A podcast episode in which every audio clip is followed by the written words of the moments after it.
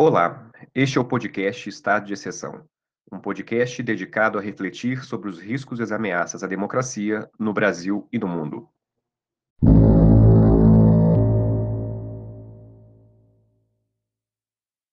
Neste dia 24 de abril de 2020, o ministro da Justiça do Brasil, Sérgio Moro, anunciou a sua saída do ministério alegando tentativas de interferência do presidente da República na Polícia Federal.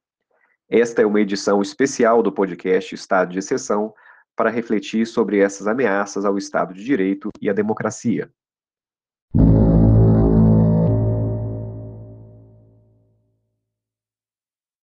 Converso hoje com o Procurador Federal e professor Gregory Moreira de Moura Gregory é bacharel em Direito pela Universidade Federal de Juiz de Fora, mestre em Ciências Penais e doutor em Direito Constitucional pela Universidade Federal de Minas Gerais. É autor do livro Do Princípio da Co-Culpabilidade no Direito Penal, publicado pela editora De Plácido em 2014. O que é e como funciona a Polícia Federal?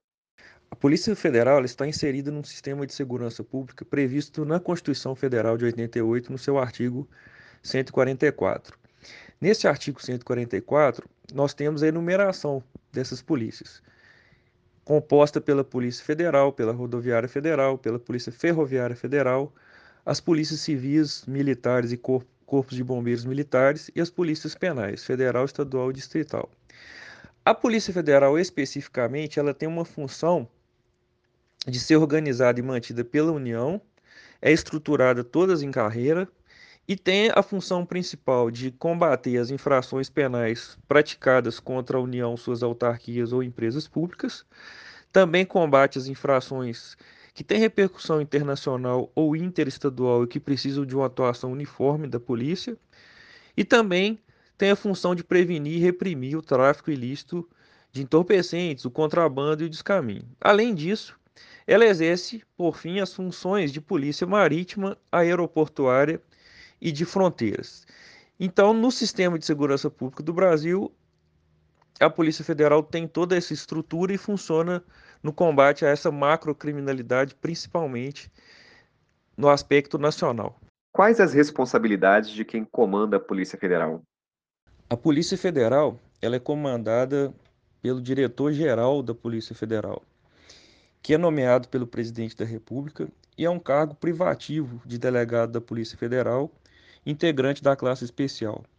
A responsabilidade do diretor-geral da Polícia Federal é muito grande em virtude de todas as atribuições que a Polícia Federal exerce no país, principalmente a questão dos crimes que envolvem transnacionalidade e os crimes que envolvem mais de um Estado, além da prevenção do tráfico de drogas, além da prevenção dos crimes de lavagem de dinheiro, etc. Então, todas as diretorias da Polícia Federal e as coordenações da Polícia Federal, diretoria executiva, de apoio administrativo, de assuntos parlamentares, essas divisões todas da polícia são comandadas pelo diretor-geral. Então, ele tem um papel fundamental na segurança pública do país. Quais as incumbências do ministro da Justiça? O Ministério da Justiça e a sua competência é variável de acordo com cada governo. E essas alterações são feitas para atender os interesses governamentais. Hoje, no país, a gente tem um Ministério da Justiça que engloba tanto o Ministério da Justiça quanto a Segurança Pública. Tanto é que o nome é Ministério da Justiça e Segurança Pública. As definições desse ministério e a competência desse ministério está definida na Lei 13.844 e no Decreto 9662 de 2019.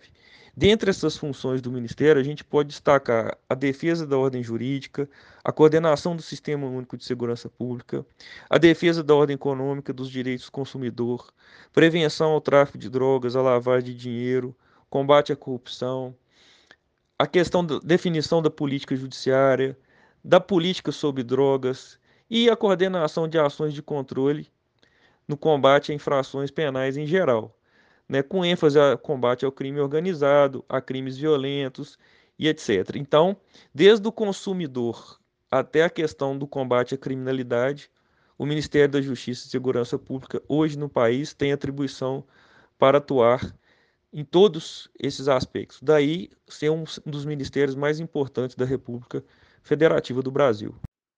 Como o ministro da Justiça e o comandante da Polícia Federal se relacionam?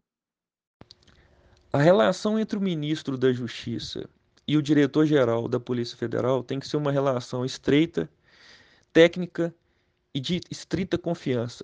Por quê? Dentro da estrutura que integra o Ministério da Justiça e Segurança Pública, além dos conselhos, como o Conselho Nacional de Política sobre Drogas, o Conselho Nacional de Política Criminal e Penitenciária, dentre outros, nós temos as polícias, né? A Polícia Federal, a Polícia Rodoviária Federal e etc. Então, o que, que é necessário que se desenvolva? Uma relação técnica e de confiança, porque os diretores de todos esses conselhos e das polícias federal e rodoviária federal têm que ter o aval e têm que ter a confiança do ministro da Justiça, porque esses órgãos integram a estrutura básica do Ministério da Justiça e de Segurança Pública no país. Daí a importância deles terem um relacionamento concatenado e com uma missão direcionada de acordo com as ideias do governo e propriamente do Ministério da Justiça e da Segurança Pública. Como as interferências do presidente da República ou do ministro da Justiça na Polícia Federal podem ameaçar a democracia?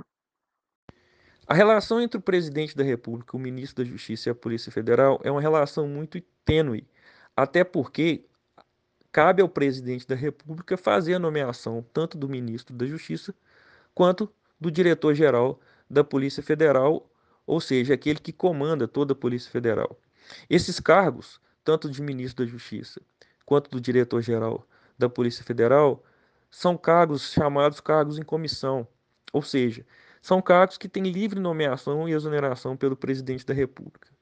Mas isso não quer dizer que na, nessas nomeações o presidente da República não tenha que observar aspectos técnicos e que ele tenha que garantir sempre, num Estado democrático de direito, a independência, a harmonia das instituições, para que elas atuem dentro das suas competências e dentro da legalidade instituída pela Constituição Federal de 88.